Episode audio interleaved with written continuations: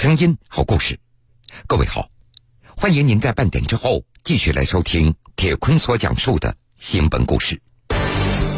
七月五号傍晚，两艘载有一百二十七名中国游客的船只，在返回泰国普吉岛途中，突遇特大暴风雨，发生倾覆。一开始就是风雨很大的时候，大家真的都。都就吓死了，呃，那个那个雨是就是从海上四面八方的灌进这个船舱里来，而且雨特别特别大，呃，七米的大概有七米的这个浪。截至目前，此次游船倾覆事件已致四十二人遇难，其中四十一人为中国公民。此外，仍有十四人失踪，搜救工作仍在进行中。事实上。出海之前，当地政府就发布了强风和暴雨预警。当地警方警告过很多次普吉岛旅行社不要离开港口，但他们多次不顾警告，带着游客在海浪处于非常危险级别的时刻驶入事发的安达曼海。不顾警告的致命旅行，铁坤马上讲述。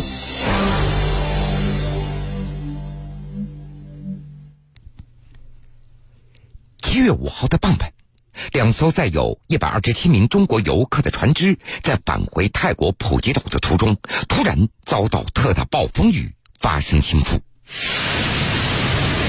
七月五号下午的六点半，刘静收到男友浩浩给她发来的两段海浪拍打着船舱玻璃、船体剧烈摇晃的视频。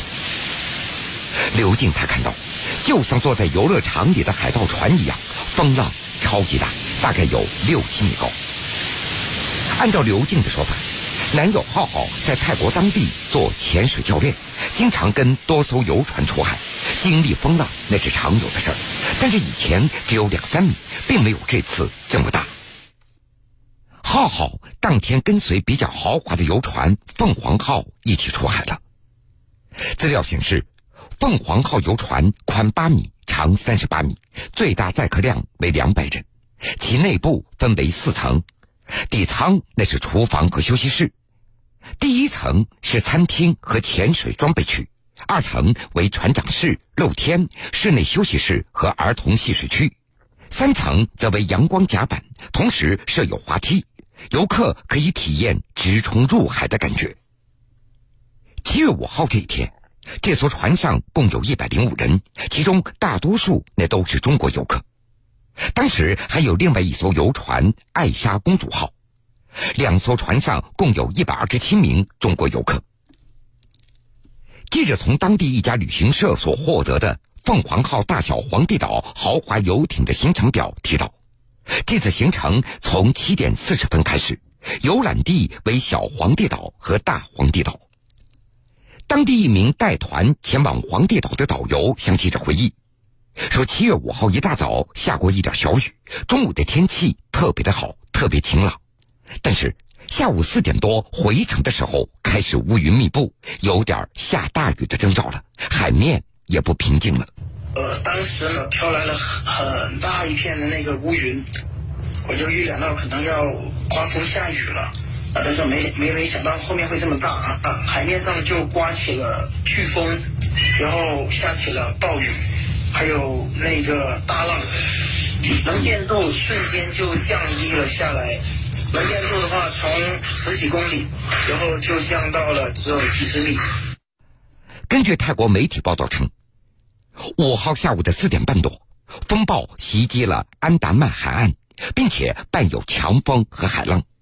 普吉岛的许多地区当天晚上出现了停电的状况。从皇帝岛乘船前往普吉岛。大约需要一个小时。根据行程的计划，凤凰号下午的四点半开始返航，下午的五点三十分会到达扎龙码头。有目击者表示，下午泰国突然狂风暴雨，海面上就像海啸一样，海面的浪高达五六米，乌云密布。当天晚上就有消息说。在泰国南部普吉府一，两艘载有一百多人的游船在珊瑚岛和梅通岛发生倾覆。在国内的刘静担心男友浩浩的安全，她拨去了语音电话，但是始终显示对方正处在忙线之中。直到晚上十点钟，浩浩遇到救援队，顺利上岸以后，才在第一时间向刘静报了一声平安。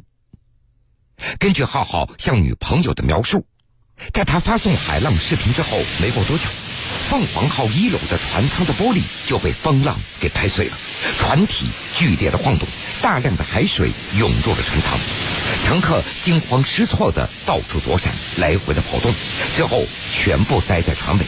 但是救生筏在船头的位置，紧接着船体向左侧倾斜，以先船尾后船头的方式竖直的沉入到海水之中。整个过程大约只有两分钟。浩浩赶紧跑到船头，解开了救生筏，就近帮助一楼的乘客上了救生筏。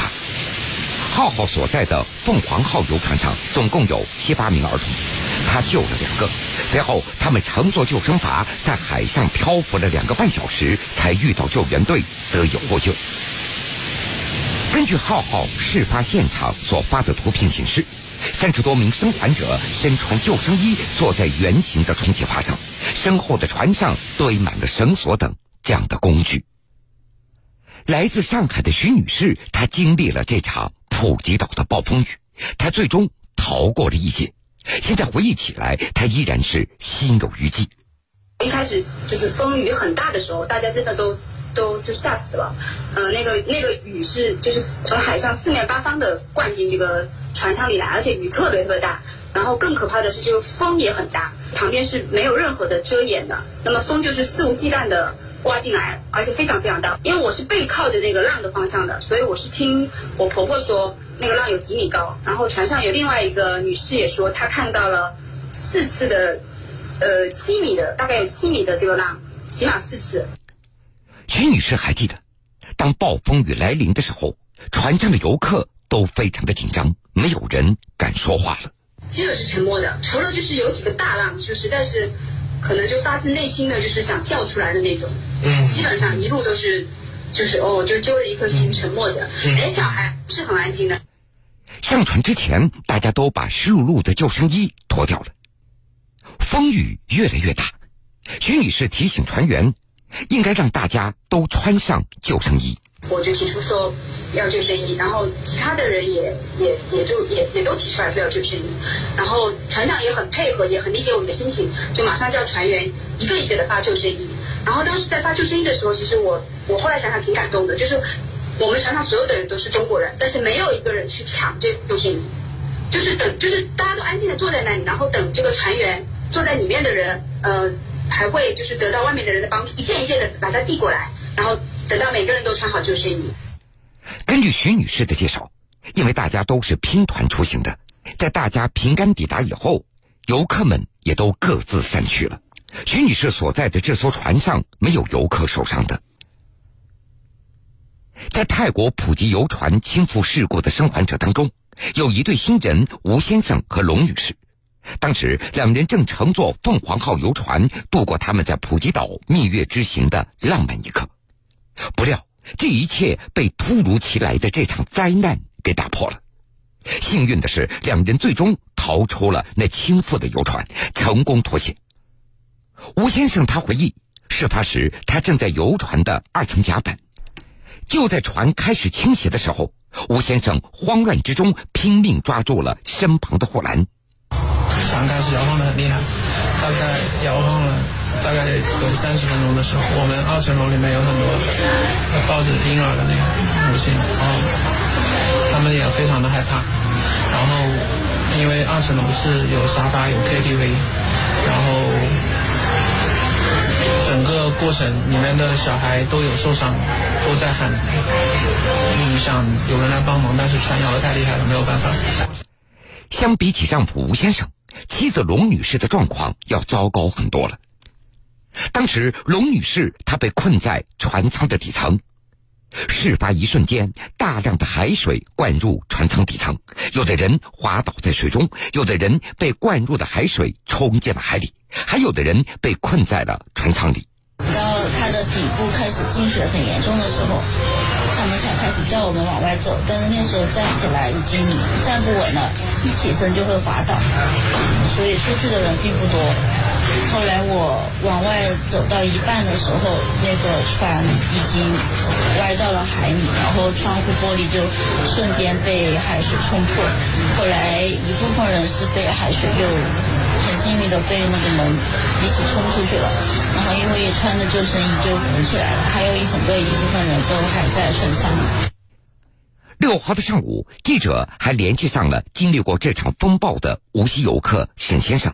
沈先生介绍，他们一家三口是自由行来到普吉岛，当天是报名了一日游的行程。本来天气一直都很不错，但就在他们出海返航的时候，暴风雨突然来袭。刚刚开出来就看到前面有一大片的乌云，而且就看不到边的。返航大概开了大概十分钟，就乌云往上往这个相对方向双方在接近嘛，然后。就开始开始有有风有有风有雨，然后再开了大概又开了大概十五分钟左右，就是雨比较大了。风浪最大的时候一次，它船体接近九十度就竖起来了。沈先生说，由于天气变化非常突然，狂风骤雨突然来袭，大家都有点措手不及。幸亏他们的船长经验比较老道，看情况不对后，并没有按照既定的路线行驶，而是选择了绕行。原本一个小时的路程，颠簸了三个小时后，才总算返回了岸上。期间，由于风浪的影响，同船的很多游客都脱离了座位，受了些小伤，但毕竟安全得到了保障。沈先生回忆当时的情景，还很后怕。想扶船的，而扶船，他是在我们后方过去后没有绕，我看到是直行的。呃，好像就有一艘就是翻的，就翻的船，实行没有避开这个风暴。最中央的船是风险很大的。还有一艘船是在我们后面刚刚出岛，因为后后面风暴已经过去了嘛，开始往往北方向过去了。刚刚出岛，刚刚开船它就翻掉了，然后所以船上人都都被那艘船上人都给救过去了。因为沈先生有心理咨询方面的专业知识，面对突如其来的情况，他立刻对自己的孩子进行了催眠，让儿子睡了一觉，同时自己也让自己处于放松状态。至于同船的其他乘客，大多呕吐情况严重，有的还因为船体颠簸磕碰受伤。沈先生说，当天出海时并没有收到风浪提醒，而据当地媒体报道，七月四号，普吉岛政府就已经发布了风浪预警，表示恶劣天气将一直持续到十号。此次船只为何会贸然出海，目前还在调查之中。有人幸运的脱险，也有人在这次事故当中不幸遇难。在遇难的人当中，还有不少那是江苏游客。七号凌晨。江苏高邮的胡女士接到中国驻泰国大使馆的电话，确认自己的弟弟和弟媳妇儿在事故当中遇难了。七号中午，记者电话联系了胡女士，她刚刚把自己的父亲以及弟媳妇的家人送到南京禄口机场，他们要去泰国处理弟弟和弟媳妇的后事。胡女士说，弟弟和弟媳妇是七月二号的样子出发去普吉岛，按照行程应该是七号返回。就在游船事故发生的前一天，母亲还和儿媳妇通了微信。她跟他讲说明天要出海，然后我妈就说了，因为那边的天气状况不好，是否安全，会不会影响到旅游？然后我弟夫就安慰他说：“妈妈没关系的，我们在船舱里面，没有想到最危险的就是船舱里面。”胡女士说，得知普吉海域发生游船倾覆事件后，她的母亲第一时间向大使馆询问自己儿子和儿媳妇的下落，当时没有得到答复，而胡女士也没有从遇难者和幸存者名单中找到弟弟和弟媳妇的名字。她又托一位在泰国做导游的朋友帮忙寻找，对照胡女士提供的穿着、首饰等体貌特征，这名已经加入当地志愿者队伍的导游，在六号晚些时间打捞上来的遇难者遗体中，找到了胡女士的弟弟和弟媳妇。我就让我朋友先到宾馆。馆去看宾馆里面没有，我们就去一家一家的医院找，医院里面也没有。最后是昨天晚上的时候，我们才能够找到就是最后一批尸体，然后经过确认，衣服、项链，已经确认了。随后晚间十二点多，胡女士接到中国驻泰国大使馆电话，确认弟弟和弟媳妇遇难。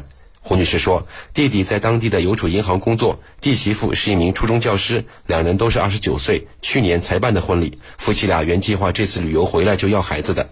胡女士现在已经回到高邮的家中，照顾上周刚刚做完手术的母亲。她希望两家人能尽快从事故的阴影中走出来。事发以后，附近的渔船和泰国海军立即赶来救援。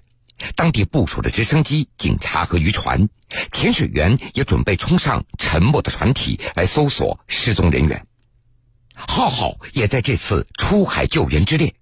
就在出发之前，他向女友说道：“周围的海里都是一些受伤以及遇难的一些游客，以后自己不想再做潜水教练了，已经快要崩溃了。”六号下午的三点半，泰国警方透露，泰国海警和海军已经找到了已经倒扣在海底的沉船，并且发现了部分遇难者。但是，由于沉船高四十米，有的遗体位于封闭空间里，对于救援的潜水员来说有一定的危险。再加上潜水的设备不够完善，只能够先在码头待命，配合救援。经过搜救，发现了游客都主要集中于游船的第三层，也就是露天和休息室内。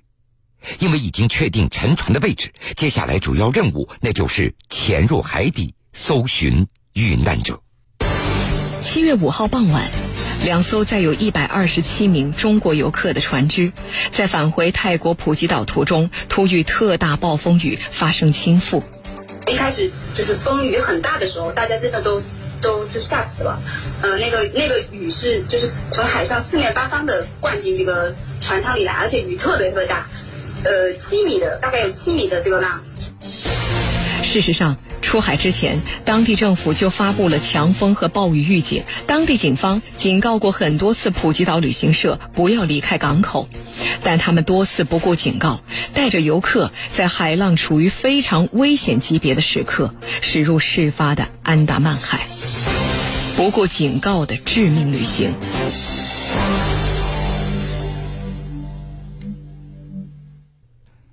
其实就在这次事故之前，早有预警。泰国普吉府四号发布了暴雨预警，说这场暴雨将持续到十号，警告公众一定要注意大风和强降雨的天气。当地警方还表示，警告过很多次普吉岛的一些旅行社，让他们不要离开港口，但是，一些旅行社不顾警告。